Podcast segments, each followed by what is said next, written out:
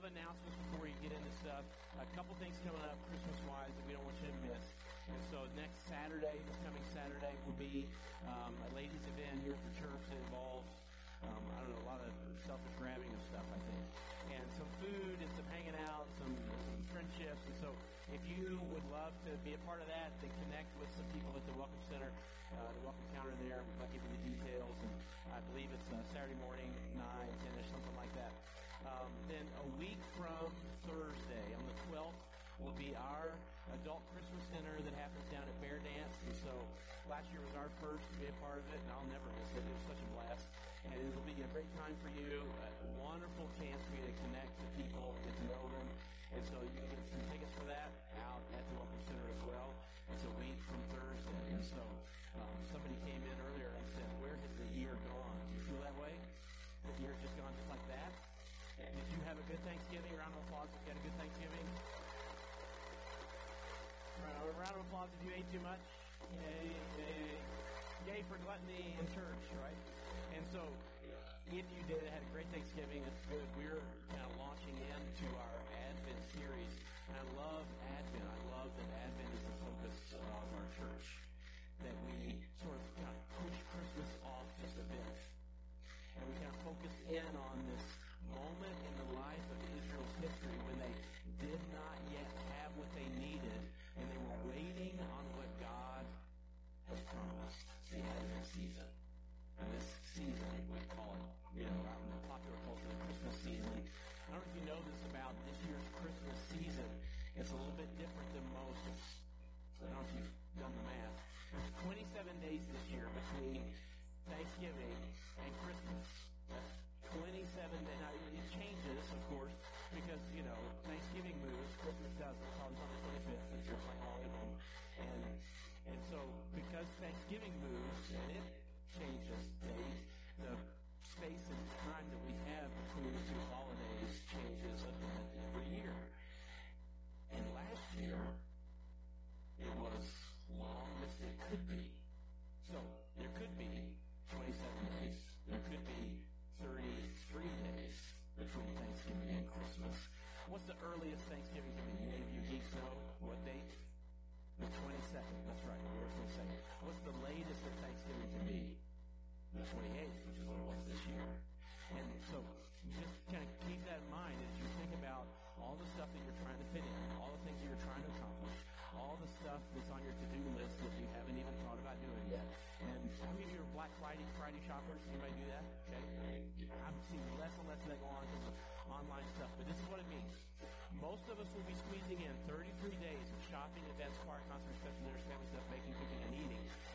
into 27 days. And that was on Thanksgiving. You had 27 days. Now, because a couple days have passed, you've got 25 days. In fact, the truth is, by the time you get out of here, it'll be 24 and a half days. No, no shopping on your phone during, you said that earlier, but it won't matter. You're going to try to squeeze it all in, and you feel a little bit frenetic. Here's some things I've never heard anybody say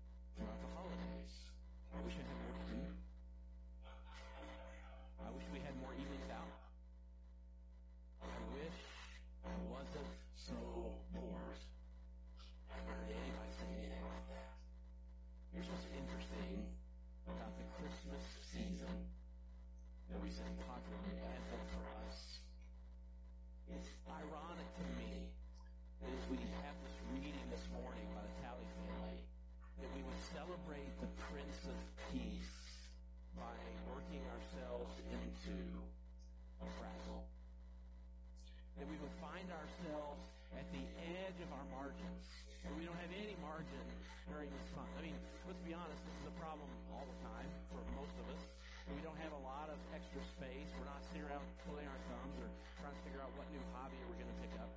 Most of us live this way all the time. It just gets highlighted and concentrated and becomes a bit of a problem during the Christmas season. And we think, we're just going to get through it. Just get through it. I mean, we got to have the dinner. We got to invite people over. We got to have the thing. We're going to go to the event.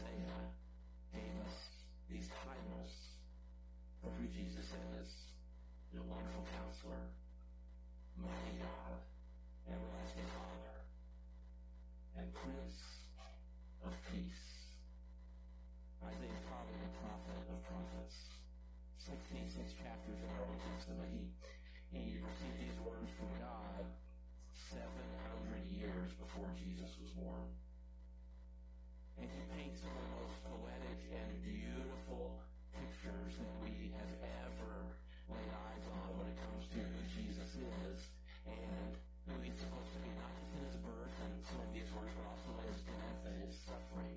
Isaiah the prophet gave us a picture of who he is and who he's supposed to be for us. Now, when we went through the last series called Entitled, we were prepping for Thanksgiving.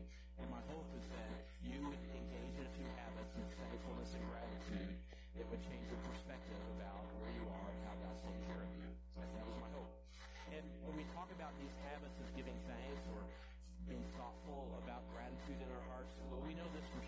It doesn't change what you have. It doesn't change your circumstances. It doesn't change the problems that you're dealing with, but it changes how you see them, right? I mean, it changes your perspective about how God's active and involved in your life. Well, my hope is over the next few weeks, what we talk about today might change your perspective about this Advent season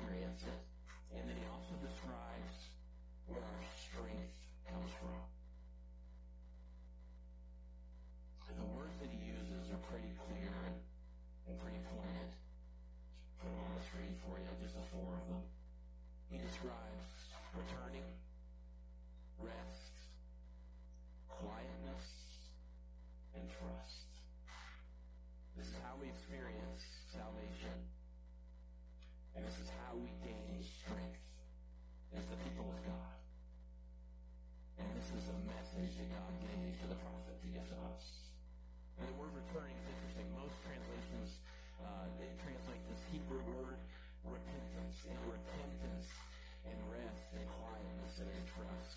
My love this translation that uses the word returning is, it is describing a person who's been out and busy and active and doing, doing, doing, doing, and they return from that activity to a place of being still with God.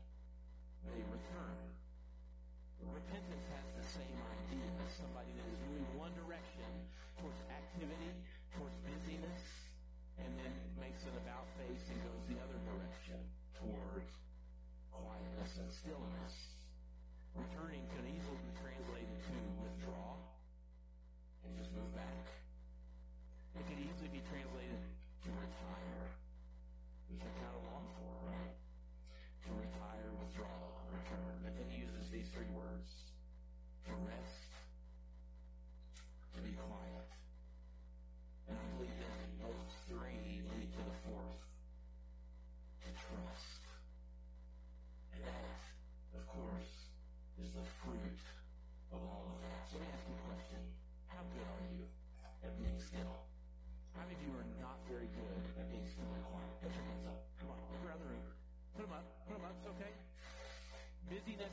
idol of our culture. Being productive, being effective, getting it done. When we want something done, you've been told, I've been told, look for somebody who is what? Busy. Because they're going to get it done for you. They're going to take care of it. You won't look for somebody who's lazy to get something done. No, lazy people are being restful and quiet. They're doing all those kinds of things. I want somebody who's busy because I value making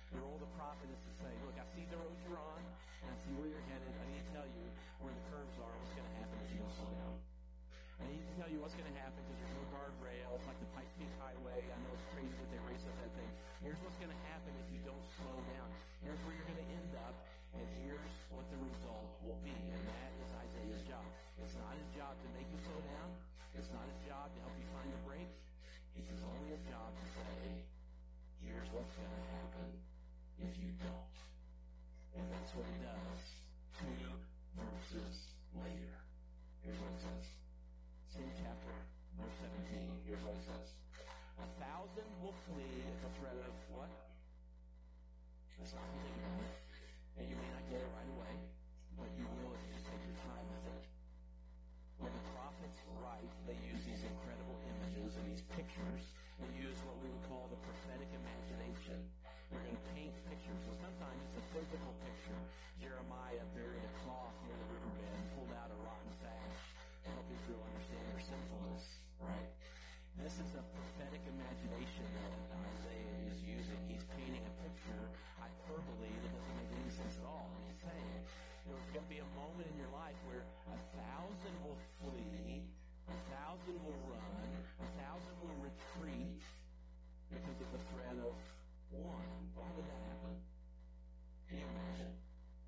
Why would a thousand feel threatened at one? He goes on to say, not as bad, but it's the threat of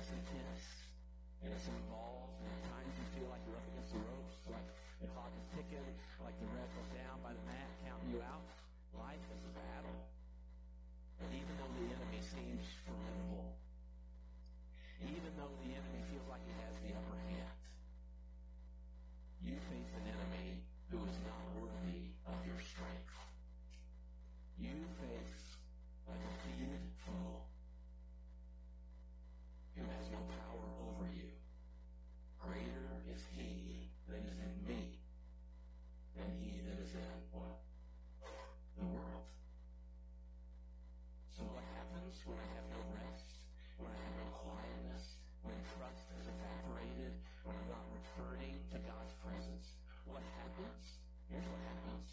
A thousand will flee at the threat of one, and at the threat of five, we all turn and run. In other words, the prophet is saying, if you don't learn how to slow down and be quiet and be still,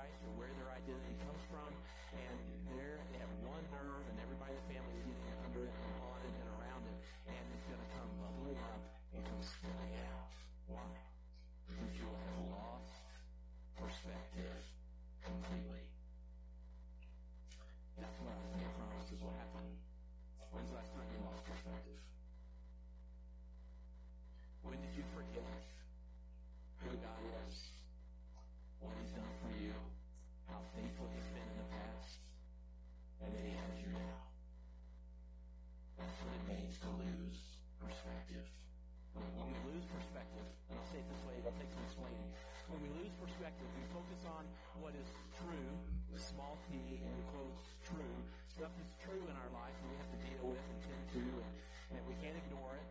You know, it's the reality of living and breathing in this world.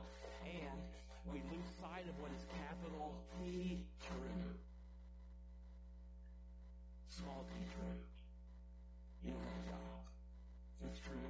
Some of you have dealt with this in the last year. You've been without employment, and you've been when is God going to show up? When is He going to make things come together? When are they going to say yes? When is the resume going to be in place? It's true you don't have a job. It's small t true. It describes your circumstances. And what you're dealing with is very clear. The bank account's dwindling, your future is insecure, you're not sure how you're going to get the bills paid. Maybe your business isn't doing what it should. Maybe you're dealing with grief in your family because of a loss. Whatever it is, these are your circumstances, and they are small t true. Cannot be avoided. You're facing them at every turn. It's absolutely true. And that is our focus when we lose perspective. But Isaiah is calling us to focus on and put at the very front of what's happening in our life what is capital T true. In other words, it's true for all people in all times in all places.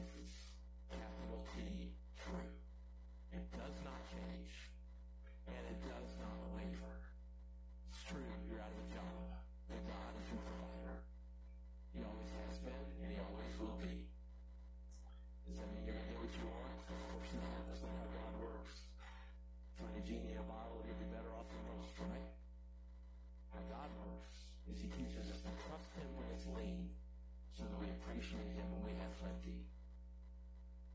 Capital T true. I know you've got the diagnosis, you're dealing with the health issue, and in that moment, you can absolutely begin to lose faith when you focus on what is small t true. It's true you're sick. It's true you don't know what the future holds. It's true you have no idea how God may or may not show up in the middle of what you're experiencing. But here's what is capital T true. Jesus is the great physician. And he's always met your needs. And his promise is that he will never leave you. You will always be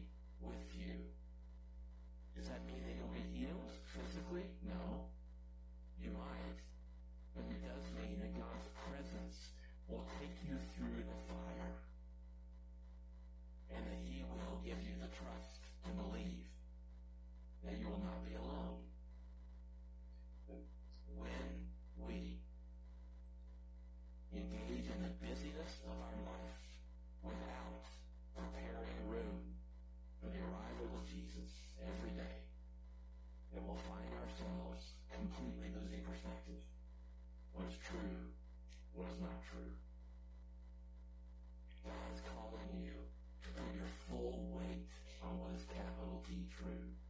That God is good. That He is sovereign.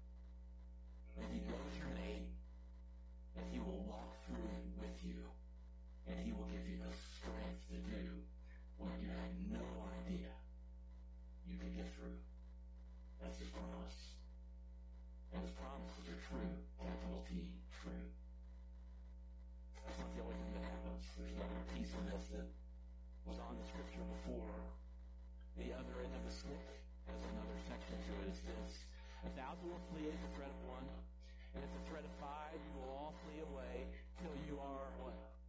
Till you are left. Like a flagstaff on a mountaintop. What's the only thing on the mountaintop? What's a flagstaff? Why do they put it there when there's nothing else in the way. And the flagstaff is all what?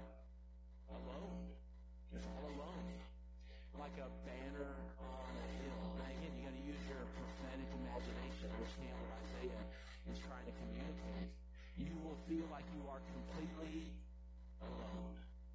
In fact, you will lose perspective and you will be the flagstaff on a mountain, the banner on the hill, and you will feel like no one is with you, like you're the only one that cares, like you're the only one that's pulling in the right direction, you're the only one that's taking care of business. Have you ever felt that way? Come on, have you ever felt that way? Maybe you have said this very thing that's right out of Scripture. I am the only one left. Some of you said that last week. Let me hear. You said it last week. How many you said it Thursday while you're cleaning up the mess from all the people that ate at your house and everybody's off playing dominoes or something else, and you looked around at all the mess and you said, I am the only one left. Some of you will say it on Christmas Eve when you're fighting the crowd at Walmart and nobody got the stocking gifts. And there you are in line with a thousand other angry people cursing every name of every person in your family. And you will say, I am the only one left. The dude who said this, anybody know his name? Elijah,